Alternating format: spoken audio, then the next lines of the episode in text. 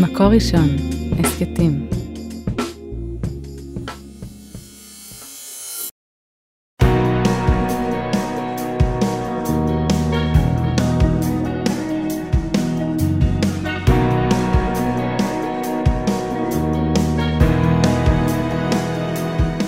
שלום הרבנית שירה מרילי מירביס. שלום הרבנית חמוטל שובל. פרשת בלק. איזה פרשה יפה. אז אנחנו בפרשת בלק. כשהגיבור שלה הוא לא בלק. הגיבור שלה הוא לא בלק, אלא הוא בלעם, אבל בעצם אה, אנחנו מדברים פה על בלעם, שבלק, שהוא מלך מואב, ביקש ממנו לבוא כדי לקלל את עם ישראל. ובעצם אנחנו מלווים את המסע הזה של בלעם בדרך אה, שהוא הולך עם החמור, עם האתון שלו, אה, מנסה ללכת לקלל את עם ישראל, ומה קורה לו שם בדרך, והאם הוא מצליח לקלל. אה, ואז, אה, אחרי הסיפור הזה של ההקללה, של הברכה, יש לנו את חטא בעל פאור, יש לנו את עם ישראל שחוטא בזנות, ואז יש לנו את המעשה של פנחס, הקנאות של פנחס, שעוצרת את המגיפה. את מכירה אנשים שהם לא כמו שהם נראים? כן, זה קורה לפעמים. נכון. כשאני הייתי בתיכון, היה לי מורה לאנגלית, והוא היה נראה, את יודעת, שלוח כזה קצת, זרוק כזה קצת, ואני זוכרת שנכנסתי אה, בשיעור הראשון בספטמבר לכיתה, אמרתי לעצמי, אה, וואי, וואי, וואי. נפלתי. זה המורה לאנגלית, עם, איתו אני צריכה לעבור את הבגרות. ומשהו במראה שלו היה נראה ככה מאוד uh, מרושל ומאוד uh, לא רציני, הוא גם לא היה מהדמויות שעומדות ומקרינות כריזמה. ואט-אט, במהלך הזמן, גיליתי שהבן אדם הוא נפלא. הוא היה אחד המורים הכי טובים שהיו לי. Uh, היה לנו, כאילו, הייתה קבוצה מאוד טובה ונורא נורא אהבנו אותו. והוא התגלה כאיש רגיש ועמוק, והוא ממש הכיר ומורה אותנו. ומורה טוב? בסוף השנה סרגנו לו כיפה, כי משהו מהמרושלות שלו היה גם כיפה כזאת מרופטת, סרגנו לו כיפה. ואני ממש למדתי שם לקח לחיים, שהרבה פעמים אנחנו שופטים אנשים ואומרים, וואי, הוא נראה לי ככה, והיא נראית לי ככה, וזה בכלל לא הבן אדם.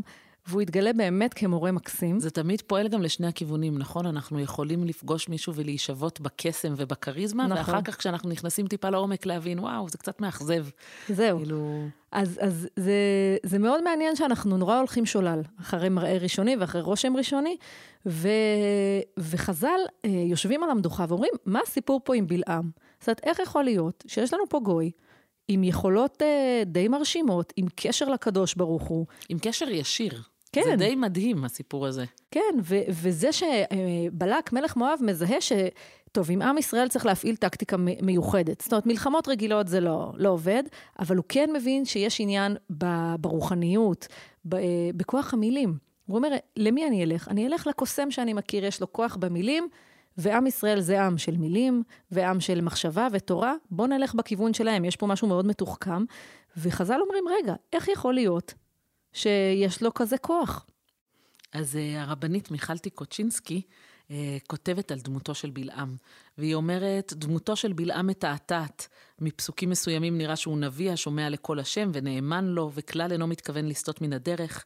פעמים רבות בפרשה הוא מזכיר ללא בושה שהוא מצפה להדרכה מפורשת מן השכינה, שממנה לא יטה, וידבר רק את אשר תינתן לו הרשות מפי עליון לומר. זאת אומרת, בראש הראשוני הוא נראה לנו צדיק. הוא נראה לנו ממש צדיק, עם קשר ישיר לקדוש ברוך הוא, מחכה להוראות, אומר, אני, זה לא תלוי בי, זה בכלל, אני לא יכול לעשות את זה, זה רק מה שהקדוש ברוך הוא אומר לי. וכאילו הוא באמת לא מוכן לסגת כש, כשהמלאך אומר לו לא, והוא...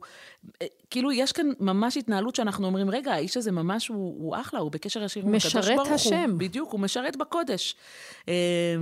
וגם כשהוא כבר מגיע לקלל, והוא כל הזמן מזכיר שהוא בא, בא כאילו בשם השם, אין מה לעשות, הוא מקבל הוראות מגבוה. ו, ולכן כותבת הרבנית מיכל טיקוצ'ינסקי שבלעם הוא דמות שמוליכה שלל. הוא שייך לסוג האנשים שמסוגלים לדרוש דרשות יפהפיות על חובת הציות העיוור, ההקרבה הנדרשת מאיתנו לעבודת השם ללא סייג, כשבסתר הוא עושה מעשים שלא ייעשו. התורה בנתה את הדמות הזו בשכבות. מבחוץ, נביא במעלה גבוהה כמשה, שהקדוש ברוך הוא נגלה אליו באמת. אדם שמוכן להודות בריש גלי שהקדוש ברוך הוא הוא זה שיקבע את סדר יומו ובחירותיו. אבל מבפנים, רק חדי העין הקוראים את אוזנם מזהים את אישיותו הגבולית והבעייתית, שעסוקה ביצירת תדמית ובבניית אייקון, כסות מושלמת.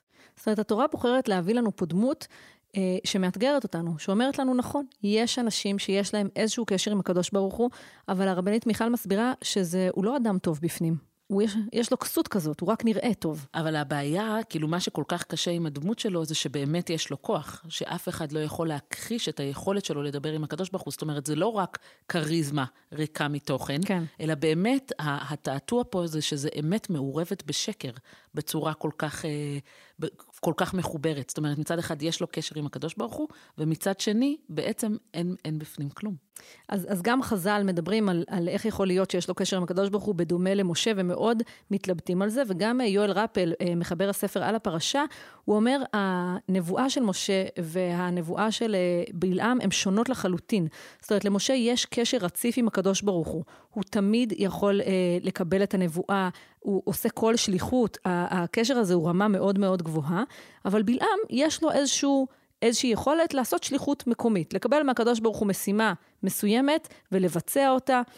יש לו איזושהי יכולת חד פעמית, וכותב יואל רפל, זה לא דומה ואין שום מקום להשוואה מבחינה דתית ואמונית ליכולת נבואה קבועה. זאת אומרת, אנחנו לא יכולים בכלל לעמוד ולשרטט איזה טבלת השוואה בין משה לבלעם, כי זה פשוט לא דומה בכלל.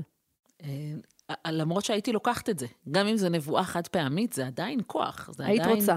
כן, אני אומרת, אה, בואי, לעומת, אה, לעומתי, שאין לי כלום, שום יכולת אה, נבואה. אז כאילו, אתה אומר, גם אם יש לו קשר חד פעמי עם הקדוש ברוך הוא, עדיין כן. יש לו קשר חד פעמי עם הקדוש ברוך הוא. נכון. אז זה נכון שבהשוואה למשה זה לא הרבה, אבל בהשוואה אלינו, פשוטי העם, כן. זה המון. כן. אה, הרב אלחנן פרינץ אה, מסתכל על זה מזווית טיפה אחרת. הוא אומר ש... אה, אנחנו, כאילו נראה לנו שבלעם כל הזמן הרי מדגיש שהוא עושה מה שהקדוש ברוך הוא אומר לו, ולכן זה נראה לנו שהוא האדם המאמין הקלאסי. אני לא יכול לדבר בלי שהקדוש ברוך הוא יגיד לי מה להגיד, אני לא יכול ללכת בלי שהקדוש ברוך הוא נותן לי ללכת, אני צריך ללכת. כאילו הוא באמת אה, מכוון את כל המעשים שלו כלפי שמיים, וזה לכאורה נראה לנו האדם הקלאסי המאמין, אבל בעצם בלעם מאמין שיש אפשרות לשנות את הרצון של הקדוש ברוך הוא, או לגנוב את דעתו. כאילו הוא בעצם אומר, נכון, אני הולך עם מה שהקדוש ברוך הוא אומר, אבל בעצם בדקה האחרונה אני אגיד את מה שאני רוצה. אמ, ובעצם הוא כאילו מנסה לתחקר, כאילו לעשות מניפולציה על המערכת, אז זה בדיוק ההפך מהאדם המאמין. האדם המאמין ילך עם הקדוש ברוך הוא כל הדרך, יגיד, אני עושה מה שהקדוש ברוך הוא אומר לי, ובאמת יעשה את זה. ובלעם מנסה לעשות פה איזושהי מניפולציה על הדבר הזה ולהגיד, כן, אני עושה בשם הקדוש ברוך הוא, אבל ברגע האמת, מנסה לעשות מה שהוא רוצה באמת. אחד הפסוקים המעניינים בברכות של אה, בלעם, הרי בלעם שלוש פעמים מנסה לקלל, שלוש פעמים יוצאת לו ברכה מהפה, ואחד הפסוקים המעניינים אה, שאומר בלעם, כי לא נחש ביעקב ולא קסם בישראל, כעת יאמר ליעקב ולישראל מה פעל אל. זאת אומרת, אומר, עומד לנו כאן הקוסם, שזה הכוח שלו, ואומר, לעם ישראל אין, זה לא עובד ככה, יש להם מערכת הפעלה אחרת, והרמב"ן אה, מסביר אה, מאוד מאוד יפה, והנכון בעיניי, כי בעבור היותו קוסם, ובלק שלח לו, הוא אומר לו, אני יודע שיש לך כוח אה, בפה, על כן אומר לו, אין נחש ביעקב להרע או להיטיב להם, ולא קסם בישראל מזיק ומועיל.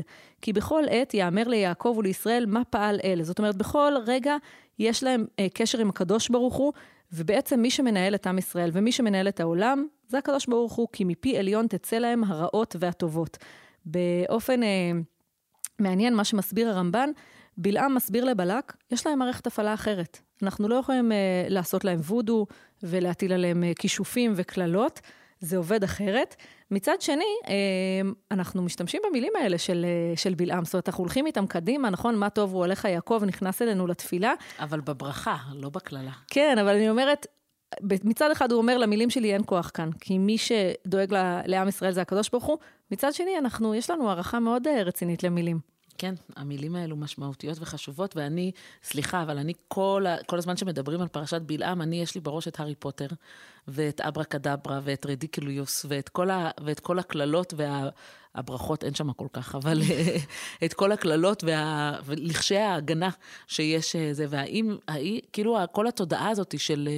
עולם מקביל אלינו, שיש בו קסם ויש בו כוחות ויש בו יכולת לזמן הגנה, לזמן כישוף, לזמן... אה, וכאילו אתה אומר, איך פתאום אה, יש פה עולם שלם שמתרומם לנו מעבר, ל, מעבר למציאות היומיומית שלנו, וזה מאוד... אה, זה מאוד מפתיע, אבל זו פרשה שנורא כיף לדבר עליה עם הילדים, כי הם, כי הם ישר מתחברים לזה באוטומט, ואומרים, בטח שהחמור מדבר, בוודאי, מה השאלה? הם מכירים את זה משרק. הם מכירים אותו משרק, את החמור המדבר. זה, זה יפה שכבר יש לנו פנים לשים לחמור מדבר. נכון. אמ, אני, דיברנו בהתחלה על זה שיש יש סטיגמה כזאת, ואז אתה מגלה את הבן אדם ומגלה שזה שונה. אז אני הרבה פעמים... היה לי מקרים שאנשים אמרו, רגע, אבל את מרוקאית, אז חשבנו ש... כן. ואז יש כל מיני המשכים למשפט הזה.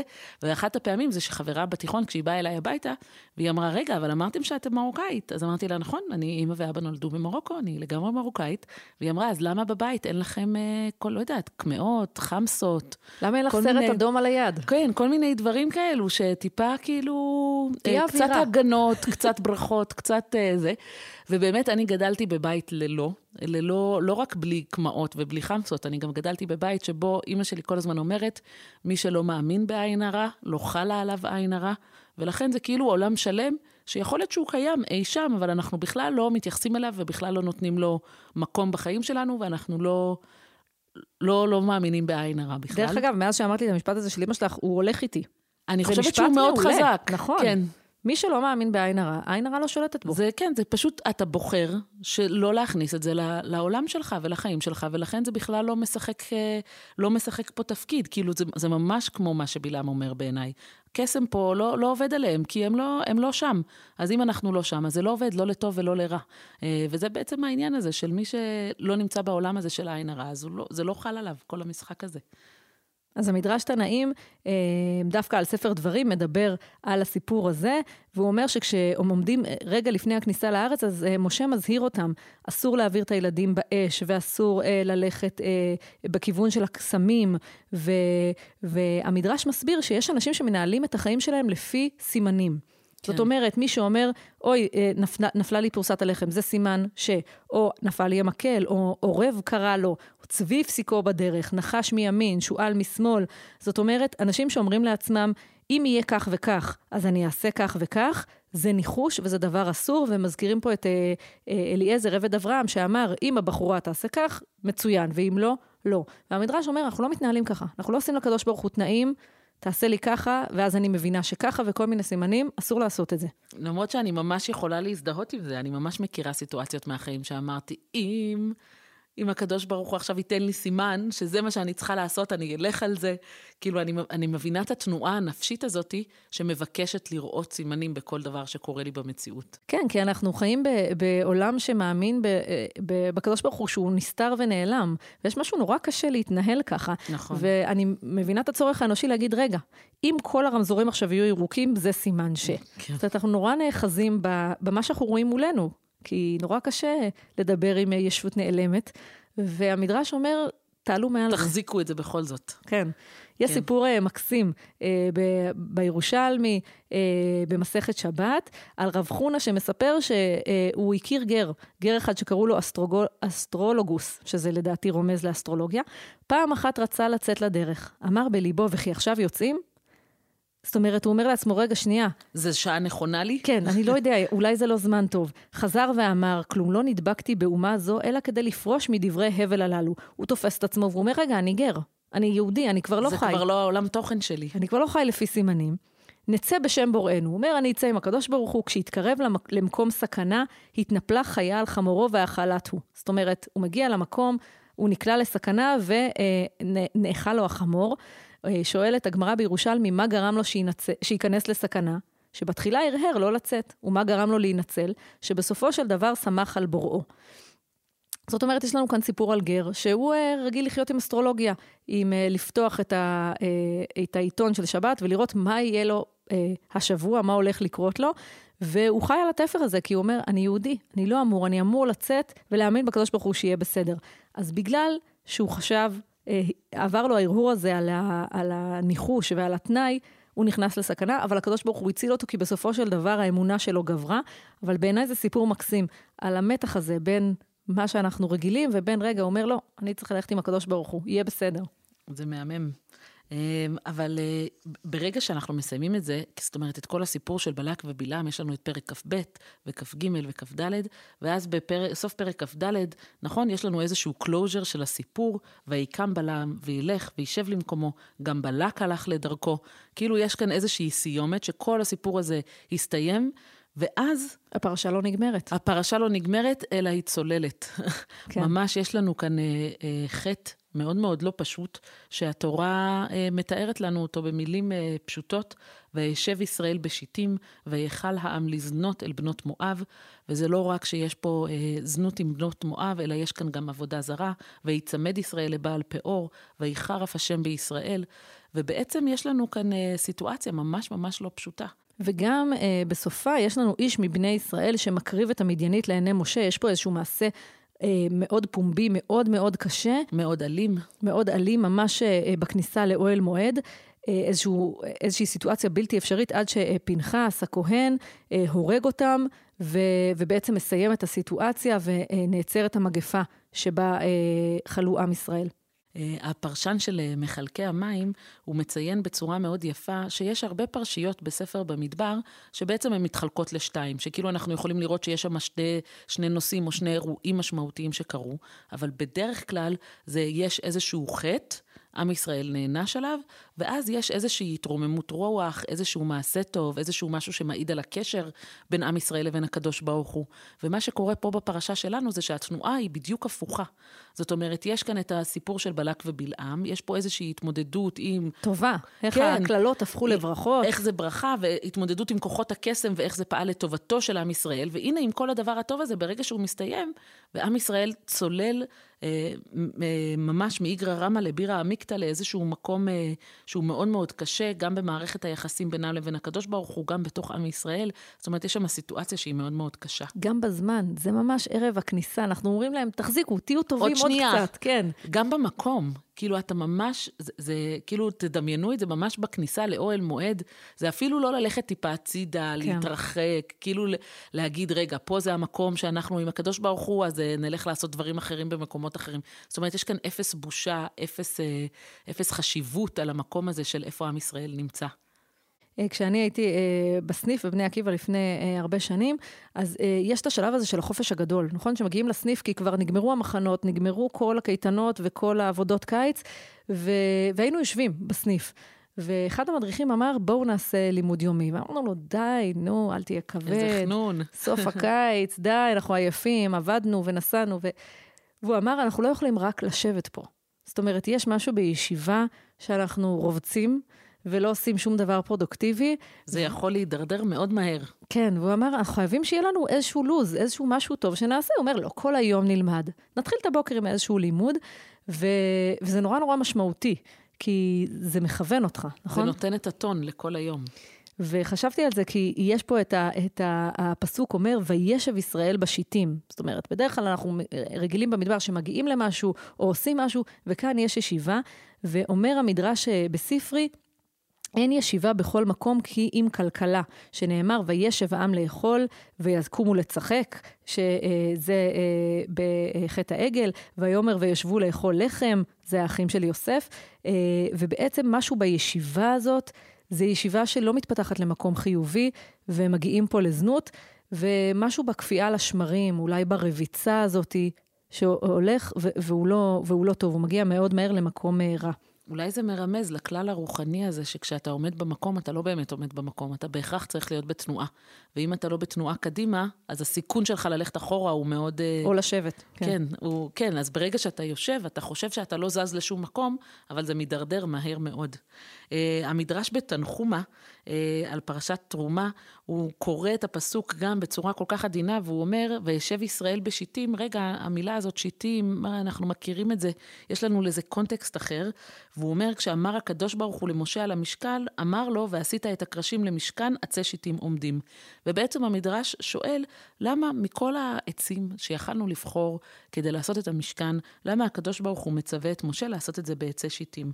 והמדרש אומר, ומכולם לא נבחר אלא השיטה בלבד, שנאמר עצי שיטים. למה קורא אותם עצי שיטים? כדי לרפות מה שעתידים לעשות בשיטים. זאת אומרת, היה שם איזושהי זריקה נבואית. רמז מקדים. איזשהו, בדיוק, אקדח שנמצא במערכה הראשונה, אירה במערכה השלישית. יש לנו, אבל אני חושבת שזה יותר מזה, כי זה לא רק ניבוי על מה שיהיה בעתיד, אלא זה גם קושר את שני הדברים ביחד. זאת אומרת, החטא שנעשה בשיטים בהכרח קשור בארון הברית שעשוי משיטים. ולא תאמר בארון שעשה משה, אלא אפילו כל ארון שישראל עושים, צריכים ליתן ארז של שיטה בו. אמ, ולכן, וגם, אבל המדרש לא משאיר אותנו רק בזה, אלא הוא אומר, חטאו בשיטים, לקו בשיטים ומתרפאים בשיטים. זאת אומרת, בשיטים המקום הזה, אה, מצד אחד יש פה משהו שהוא קשה ופורענות, ו, ונעשה שם משהו מאוד מאוד קשה, מצד שני, גם התיקון וגם הריפוי יעשו במקום הזה. זאת אומרת, גם העונש יהיה שמה, וגם החזרה בתשובה תיעשה שמה. אני חושבת שיש משהו מאוד מאוד יפה בלהגיד, אנחנו אומרים לכם כבר בארון הברית, אה, שעשוי משיטים, שאתם עלולים ליפול. כן. ו- ויש פה מורכבות מאוד גדולה, ש- שבעיניי זה מאוד יפה שאנחנו לא מטאטאים את זה. זאת אומרת, אנחנו לא אומרים, טוב, בוא נפריד, הארון הוא קדוש והוא נפלא ו- ונהדר, ולפעמים נופלים לחטא. אלא, אה, אני חושבת שהתורה מלמדת אותנו כאן בעדינות של המילים, שתמיד אפשר ליפול. זאת אומרת, אנחנו צריכים לשמור על עצמנו בכל, אה, בכל סיטואציה. ו- ואנשים הם נורא נורא מורכבים, יש להם את הטוב, ויש להם את הרע, ויש להם את הפוטנציאל ליפול, וגם המשפט הזה ש- שהקראת מהמדרש הוא מקסים, מתרפאים בשיטים. אפשר גם לקום מזה.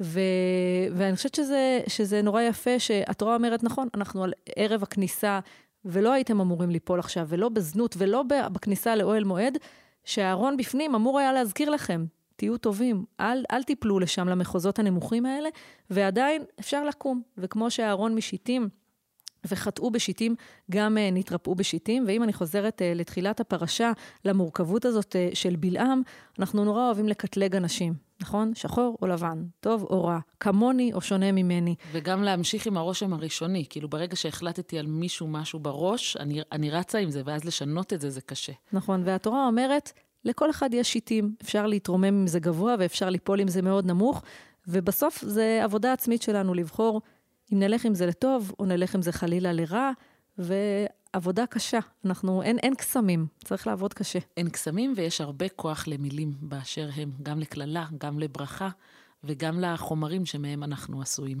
שבת שלום. שבת שלום. על ההקלטה והסאונד אוהד רובינשטיין, על ההפקה והעריכה יהודית טל, יאקי אפשטיין ועדי שלם רבינוביץ'. תודה רבה למאזינים. את הפרק הזה, כמו את שאר פרקי הסדרה והסכתים רבים נוספים, תוכלו למצוא באתר מקור ראשון, בשורת ההסכתים של מקור ראשון, בספוטיפיי, באפל מיוזיק וגם בגוגל.